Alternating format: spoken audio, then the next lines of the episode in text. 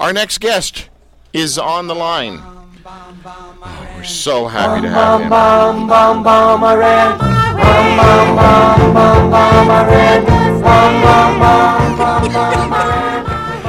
Uh, this is very apropos now that Mr. Trump is in power. Yep. It's time for the terrorism update with the bomb. Mubin Sheikh. He's an ex-Muslim extremist. Is it Muslim or Muslim? Did we figure that out? Ask him. Okay. Uh, turned undercover intelligence operative. He's the author of Undercover Jihadi. Join us right now as the bomb gives us the truth about the latest acts of terrorism in our world today. Mubin Sheikh. Mubin, what's going on, man? Hey, man, long time. Long, long time. You know, I was worried because we hadn't been in touch for a while, and I thought maybe you'd jump ship again and you joined uh, you joined the evil forces again. Hey? Yeah, I gotta fight. I gotta fight it all the time. Uh, you know, every every morning I get up, I just want to join ISIS. Uh, yeah. Uh, well, listen. Um, last week it was a Trump-free zone here on the Drew Marshall Show, but since we're on with you today, we've got to talk about uh, you know the impact of, of Trump and terrorism. Uh, what say you, Mubin Sheikh? Oh my God, it's an effing disaster. okay, That, and that is a technical academic term, just for reference. right, right. Google that, folks. Um, is it? Does it freak you out at all? Seriously, are you worried? Are you legit worried, as my daughter would say?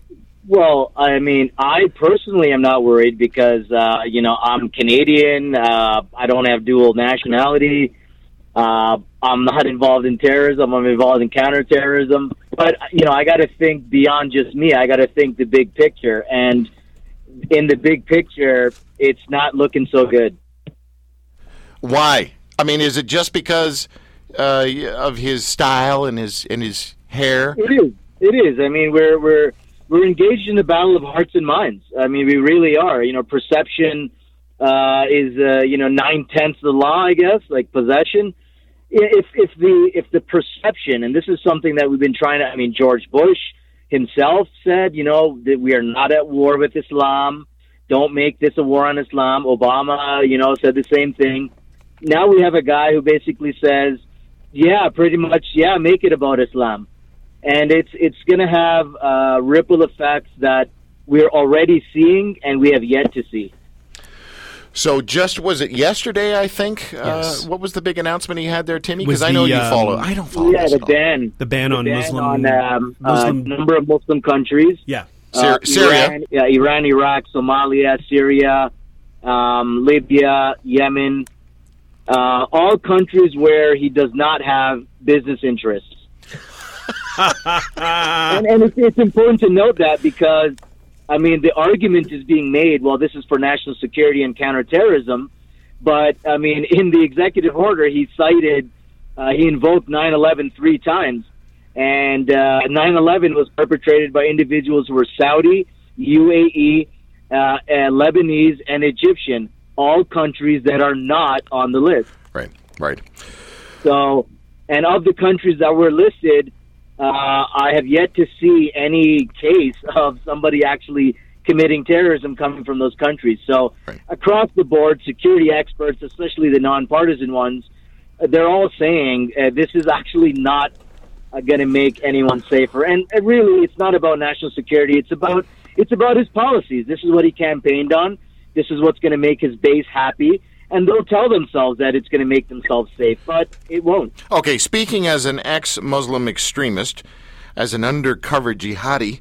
See what I did there? I dropped the name of your book right there. Do you think that these these screening protocols are effective? Uh, in and, and, are, and do they differ from the states to Canada? They do not differ. Uh, we use the same. Uh, we use the same methods. And this is the thing. I mean, as a security professional, I absolutely believe in strong vetting. Uh, I don't believe you should just open the door blindly to just anybody and everybody. But the thing is, is that strong vetting is already what the U.S. does. I mean, say these people go through a year and a half, two years. They meet with several intelligence agencies.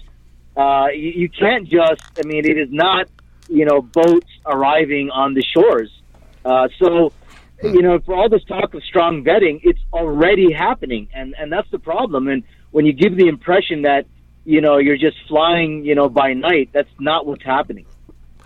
Okay, we're on the uh, on the line with Mubin Sheikh.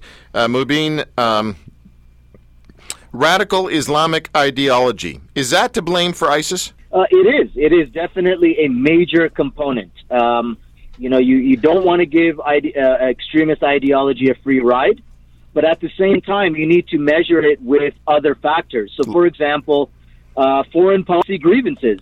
You know, show me a country where there are jihadists, and I will show you a country where there have been military foreign interventions. Uh, we we can't you know we can't ignore one and just blame everything on the other. Uh, there is a, a, an interplay between the two. There's a great quote by a, a terrorism expert from the International Center for the Study of Radicalization. He says, "Ideology without grievances doesn't resonate, and grievances without ideology are not acted upon." Hmm.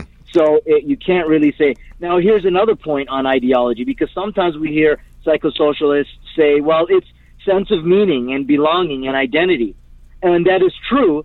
But for people who are religiously framed, uh, you define identity, meaning, and belonging on the basis of religion. So here's an example where uh, it is not separate from religion. I wonder what role mental health plays in all of this. Very good question. Uh, sometimes uh, mental health is a factor, but again, mental health is a big term. I mean, you can be dealing with, on the extreme end, what are called mental diseases. You know, like you know, uh, psychopathy, schizophrenia, these kinds of diseases. But schizophrenia and mental diseases are very rare in terrorism. Then when we start moving away from that, we get, you know, let's say personality disorders. So when you have schizophrenia, which is a disease, you might get schizoid personality disorder. So it's not, it's a disorder. It's a personality disorder. Hmm. It's not a disease. So it will have an impact on the decision making process. As we move away from that, we have vulnerabilities people who are maybe abused, uh, you know, are desensitized to violence because of abuse, because of criminal behavior. This is where you find real mental health vulnerabilities. Sometimes it is a factor. Other times it is not a factor. And even when it is a factor, it doesn't mean that they're crazy or not rational. So there, there's nuances, there's grades of influence. All right. Uh, gee, I, here's the problem. When you're on our show, I actually listen to you talk. Most guests, I just, you know, I go out to the bathroom, I order a pizza, but I'm listening to you, and uh, I find you very engaging, uh, which is strange because usually our show we don't have that great of content on our show, no. so this is this is good. Um, Nice, France, uh, the Berlin Christmas market attack. What's next for ISIS in Europe? Right. Uh, so the Nice attack in France, uh, those who remember, an individual got into a truck, basically ran over a bunch of people. Now, you know, when we delve a little bit more into the history, uh, you know, beyond just the, the headlines, this is a guy who was absolutely not religious, uh, suddenly goes off and does something, and then what ISIS did is it took credit for it. The guy had actually no ISIS links. So ISIS is watching this as well and, and seeking to benefit from it. Mm-hmm. Now juxtapose that with the Berlin attacks where you do have ISIS links. Uh, so it just shows you that, you know, ISIS will take whatever it can get. Uh, and the most common denominator that you find are individuals who were criminals before they became religious. Now, one could ask the question, well, why are these criminals attracted to this particular religious ideology? Well, the answer to that is this ideology is ends justifies the means. If you want to kill people, we'll give you the, the scriptural backing to do it. So this is exactly what you will find. You will see more of happening in Europe. Uh, it will be what we call lone wolf attacks. Hmm. But lone wolves are very rare. Uh, it's not nature. What is nature is the wolf pack. So you're going to start. You you will see more of these attacks happening in Europe. So then, are you saying Germany was kind of a copycat of Nice?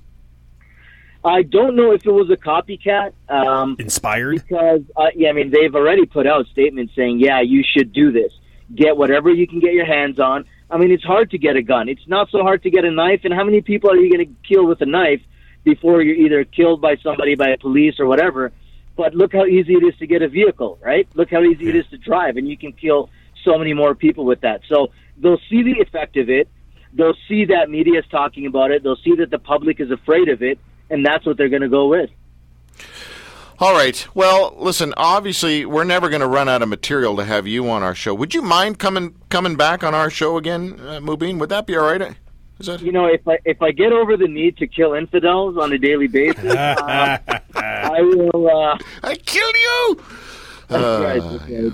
Uh, maybe we'll get you and uh, Tarek Fatah on at the same time. What do you think? Uh, look, I'm willing to speak with anybody, including the nut jobs, uh, like Tarek Fatah, uh, extremists, terrorists. Um, I, I, I destroy them all equally. Yes. Okay. Yes, well done.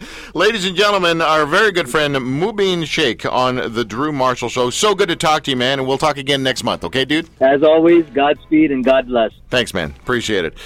Uh, Ex Muslim extremist turned undercover intelligence operative and author of Undercover Jihadi, Mubin Sheikh on the Drew Marshall Show. Short break. We'll be right back.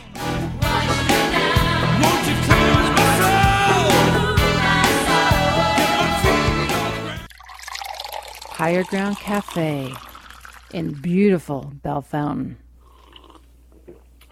Come for the coffee. Stay for the nature.